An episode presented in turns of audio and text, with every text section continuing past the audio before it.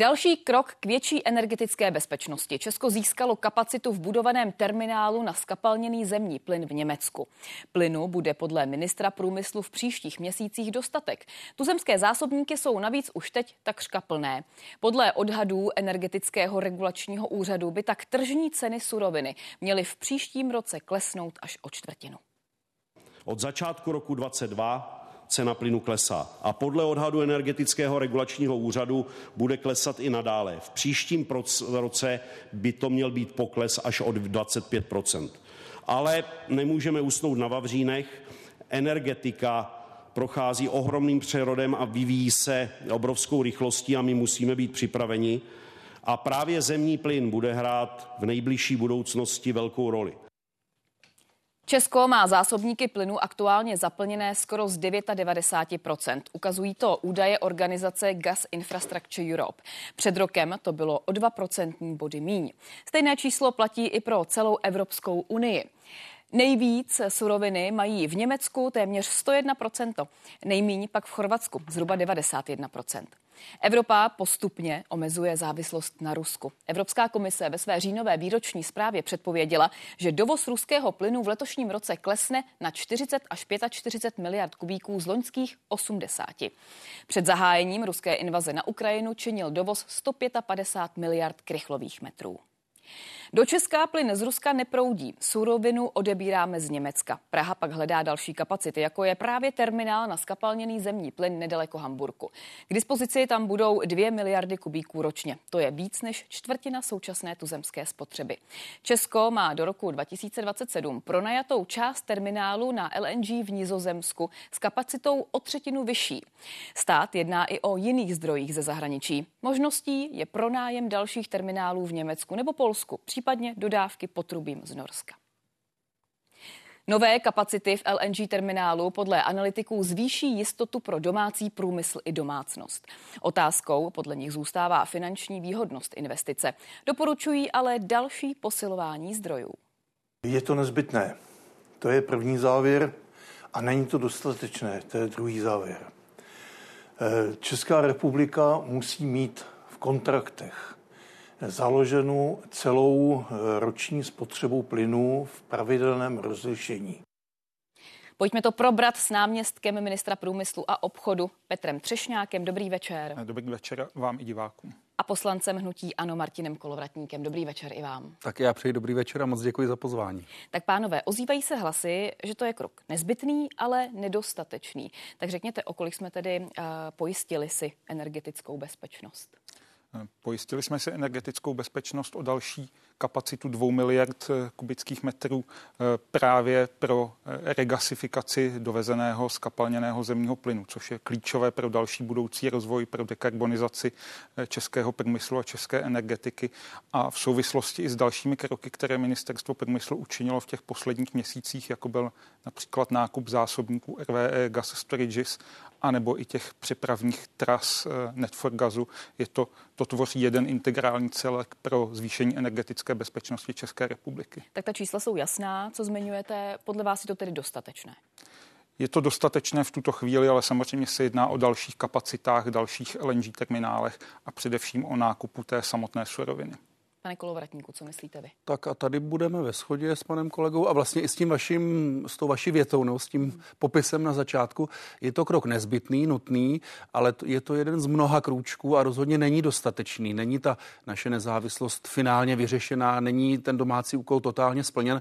Tady jenom připomenu a budu trochu mírnit i ta slova eh, premiéra Fialy a ministra Síkely, jak dramaticky posilují, zlepšují a tak dál a tak dál. Připomenu, že ten aktuálně fungující terminál, ten plovoucí v tom Holandsku právě je dočasný, je do roku 27 a ten německý, o kterém se tady dozví, o kterém se dozvídáme dnes, by na něj měl vlastně časově navázat. Takže určitě je to krok dobrým směrem, to jako opozice nebudeme kritizovat, ale připomenu právě i debatu o ceně té suroviny, za kolik bude, kolik nás bude stát to za prvé.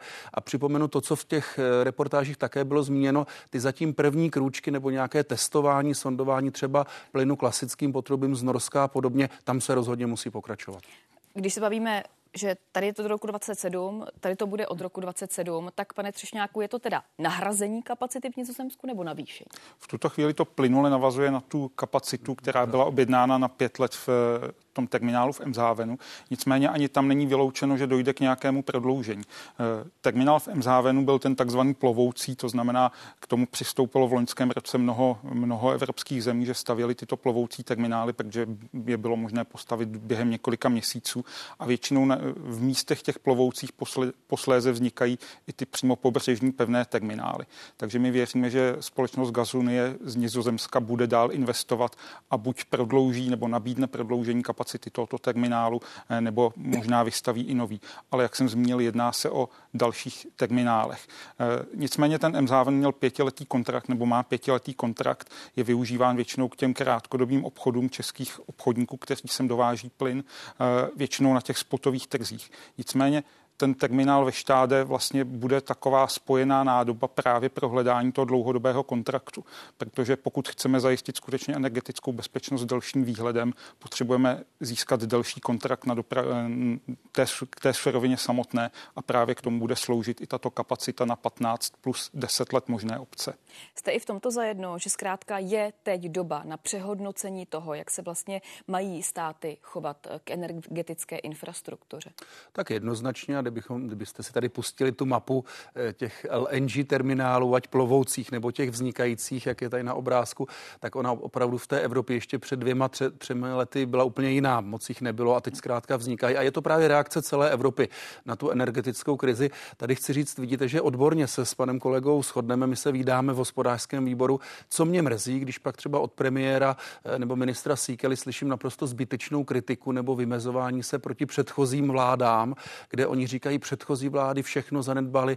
Eh, minister Síkela až arrogantně pravdy, říkal, no nemají. 2009 plynová krize. No samozřejmě, že nemají. Jestliže, jestliže slyším výrazy, až zprosté výrazy, jako energetický skanzen a podobně, tak to je přeci zbytečné. A každý, kdo se v tom pohybuje aspoň trochu, třeba v hospodářském výboru, tak přeci ví, že před tou krizí ukrajinskou celá Evropa, celý, celá na, naše část světa jela na levný ruský plyn, lev, levnou ruskou ropu, že to tak prostě bylo standardní. Takže všichni teď nějak reagujeme a tady si myslím, buďme korektní, kdyby dnes u vlády byl někdo jiný, ať by to bylo hnutí ano, nebo jakákoliv jinak složená vláda, že by určitě asi postupovala stejně nebo podobně. A zkrátka myslím si, že je tady zbytečné se vymezovat proti těm předchozím. Pane Třešňáku, patříte mezi ty, kteří to vyčítají bývalým vládám.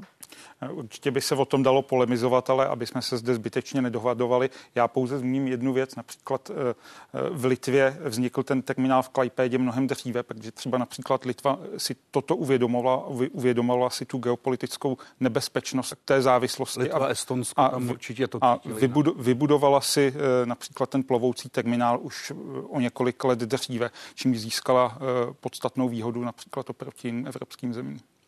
Energetický expert Vratislav Ludvík řekl v české televizi, že energetika, plynové a přepravní kapacity není a nemá být business as usual, zkrátka takovým tím klasickým hmm. obchodem jako kterýkoliv jiný. Co to tedy bude? Jak se to mění? Eh, Částečně se to mění, ale možná bych to doplnil. Eh, ta filozofie současná je taková, že skutečně ty základní prvky energetické bezpečnosti jsou ty, na kterých by se měl podílet stát. Eh, zmínil jsem ty připravní kapacity, zmínil jsem zásobníky, anebo například i ty LNG terminály. Nicméně všechny ty prvky těch zásahů do toho, do toho energetického trhu, které se udělaly za ten poslední rok a půl, dva roky, ať už na půdě Evropy, anebo i z pozice těch národních států, byly naštěstí dělány s maximální citlivostí tak, aby to nenabouralo ty tržní mechanismy a aby nadále většina těch principů zůstala založena na, na tržních mechanismech pane Kolobratníku. Tak a tady už k té vládě budu kritický a konkrétně k ODS, protože tahle věta, že to nemá být ten běžný biznis, je jasná. Teď je to prostě v hm. tomto hmm. období vidět. A připomenu, je to dohledatelné a bylo to tady v české televizi.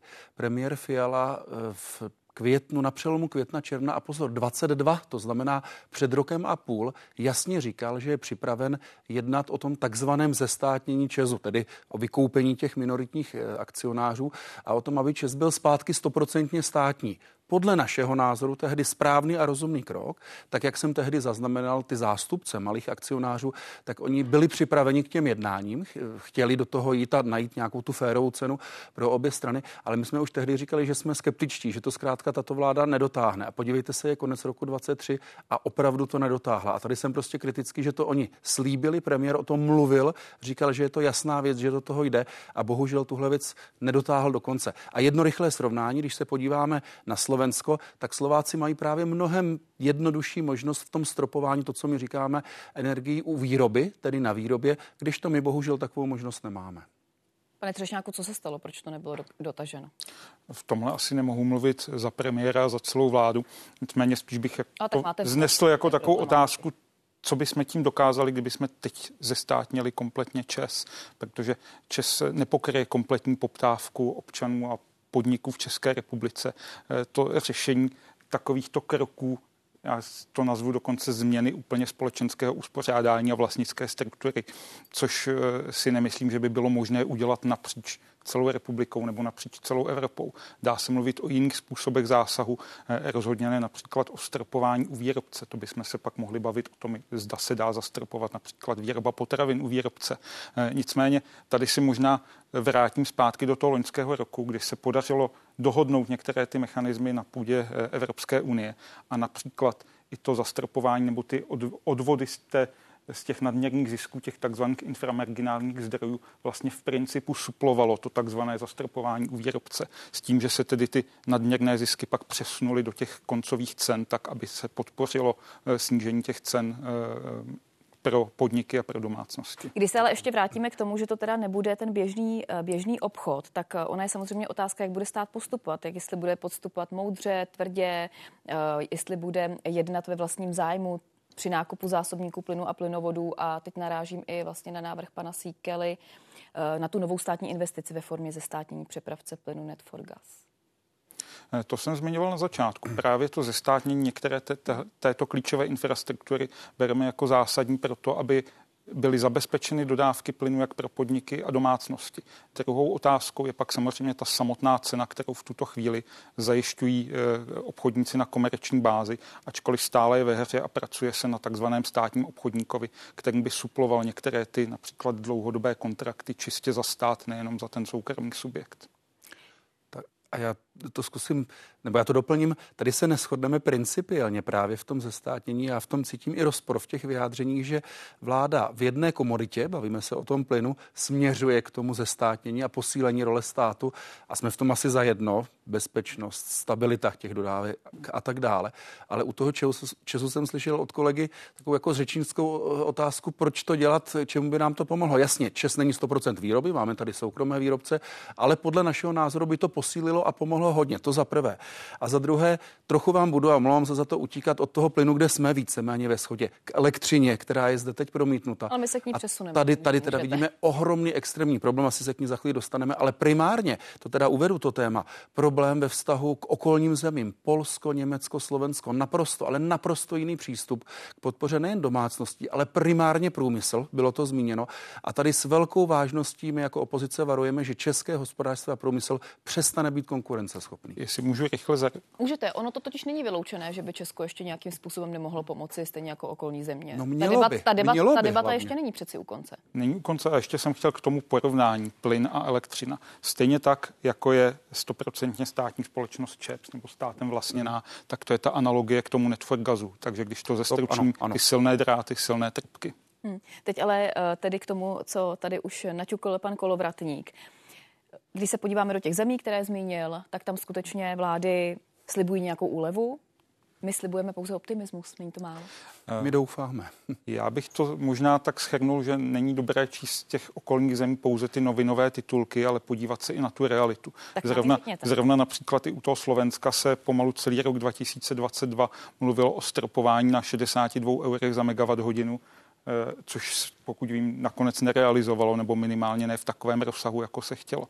Pokud se podívám do sousedního Polska, například na domácnosti, kde tuším ten tarif G11, jejich, který zhruba odpovídá tomu našemu D02, tak má zajímavý systém stropování, to znamená, že jsou zastropovány první dvě megawatt hodiny ročně pro tu domácnost a následně se ta cena zvýší poměrně razantně, dokonce tuším nad naše stropy, které tu jsou platné v letošním roce. Takže musí, ty, systémy v každé, ty systémy v každé zemi jsou trochu jiné, jsou zde i jiné tarifní struktury.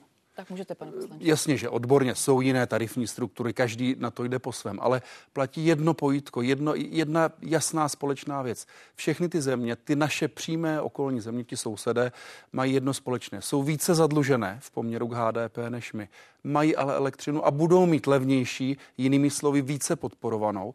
A ten třeba ten náběh, který je teď v médiích, který ten náběh, ten skok u poplatku za obnovitelné zdroje a poplatku na ty sítě, který prostě potřebujeme, rozkládají v čase do další doby. To mají všechny tři tyto státy společné. A když se zeptáte kohokoliv z průmyslu, z hospodářství, s firem, tak opravdu všichni bíjí na poplach. Máte pravdu, že ještě máme pár dnů čas na rozhodnutí do 30. listopadu, ale pro boha tohle jsme snad měli vědět už v září, v říjnu a ne čekat na poslední chvíli. Nevěděli jsme, pane Třešňáku? Možná k tomu rozkladu do dalších let přeci jenom energetický regulační úřad je nezávislým úřadem a neměl by fungovat čistě jenom na objednání a v tomhle smyslu. Nicméně běžela tam veřejná konzultace, v rámci které se to eh, do jisté míry probíralo, ale možná zpátky k tomu, k tomu samotnému, té samotné podpoře. Eh, pokud se podíváme, tak jenom v letošním roce stát podpořil ceny energií pro podniky domácnosti 110 miliardami korun. A to jak v obou těch složkách. 50 eh, miliard šlo do stropů a 60 miliard do té regulované složky, tedy do podpory obnovitelných zdrojů, do systémových služeb, do technických ztrát v soustavě a to tvořilo jeden balík právě té podpory, která snižovala tu cenu. Pokud bychom v tom chtěli pokračovat, musíme se bavit i o té příjmové stránce pro pokrytí eh, těchto v uvozovkách dotací. Tak ale eh, můžu zase rychle. Musíme se bavit také o slibech vlády a o lžích, které pak vidíme v reálu. Toto číslo potvrzuji, tak velké opravdu bylo a bylo správně. Za opozici říkáme, v tomto roce to bylo prostě správně. Ale teď ukážu malinko jiné číslo. Pouze ty takzvané poze, to je právě ta podpora za ty obnovitelné zdroje, co máme na fakturách, nebo jsme teď neměli, zase budeme mít. Bylo to něco kolem 36 miliard korun v tom roce předchozím. Ministerstvo průmyslu správně 20. září, to je prokazatelné, poslalo do eklepu, do vládního systému návrh vyhlášky právě pro ERU, že to zase bude těch 36 miliard korun, že stát vlastně lidem pomůže, jako, jako to bylo předtím. A tak to také politici slibovali. Dva dny na to, dva dny na to, 22. září, se v tom eklepu objevil úplně jiný materiál, který říká, že stát pomůže pouze 9,3 miliardy a 27 hodil na domácnosti. Podle naše našeho názoru z opozice to bylo nařízení ODS a ministerstva financí proti ministerstvu průmyslu a to je zkrátka nefer a je to podvod na lidi a na voliče, protože slibovali úplně něco jiného. Pane Třešňák. Úplně se nechci teďka vracet k tomu, jestli to skutečně bylo slibováno, protože to... Ale to je v tiskových zprávách. Ministerstva průmyslu. Pokud je to tam slibováno. To je v tiskových zprávách. Já si pamatuju, že ještě v září, když jsem byl v otázkách Václava Moravce, se nad tím spíš vedly debaty a nevědělo se, jak to skutečně bude. E, nicméně, tak, jak se to vrátilo, je to vlastně vrácení do podoby před rokem 2021. To znamená tak, jak to fungovalo. No to, to by bylo těch 36 miliard. Ano, ale pokud se týká domácností, vrátilo se to na tu hodnotu těch 495 korun bez DPH za megawatt hodinu, takže je to ta hodnota, jaká, nebo ta částka, jaká byla právě před tím rokem 21. Eh, Pánové, poslední věc. Jaká nás čeká zima? To je otázka, kterou jsem naposledy položila přesně před rokem. A proč ji pokládám letos? Protože když jsem se ptala tehdy, tak většina z vás, politiků i odborníků, říkala něco ve smyslu. Co zima 2022?